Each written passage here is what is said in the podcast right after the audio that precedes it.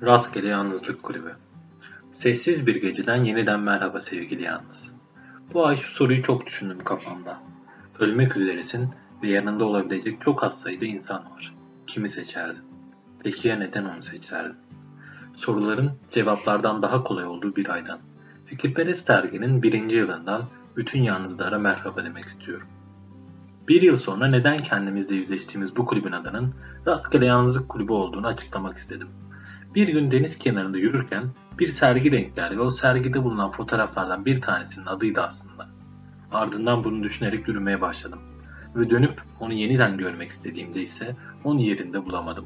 Aslında tam da hayat gibiydi. Dönüp görmek istediğin onca şey olsa da ne onlar yerinde olabiliyor ne de sen onları görmeye gidebiliyorsun. İşte böyle başladı bizim yolculuğumuz. Ne zaman ya da nerede bitecek gerçekten bilmiyorum.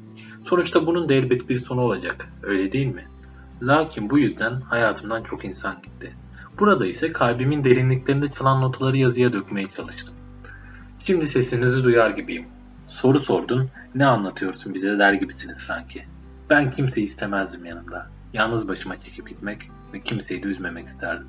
Bilmiyorum belki de şu an böyle istiyorum. 13 sayı boyunca hep karamsar konuştuk. Nedenini inanın bana ben de bilmiyorum. Sanırım ben de isterdim güzel şeylerden bahsetmeyi. Mesela sevgiden bahsetmeyi.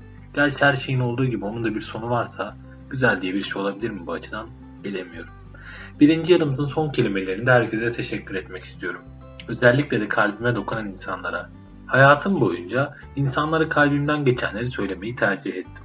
Çünkü öldüğümde kalbimde söylenmedik bir şey olmasın istedim. Çünkü bu yazıları onlar sayesinde yazdım.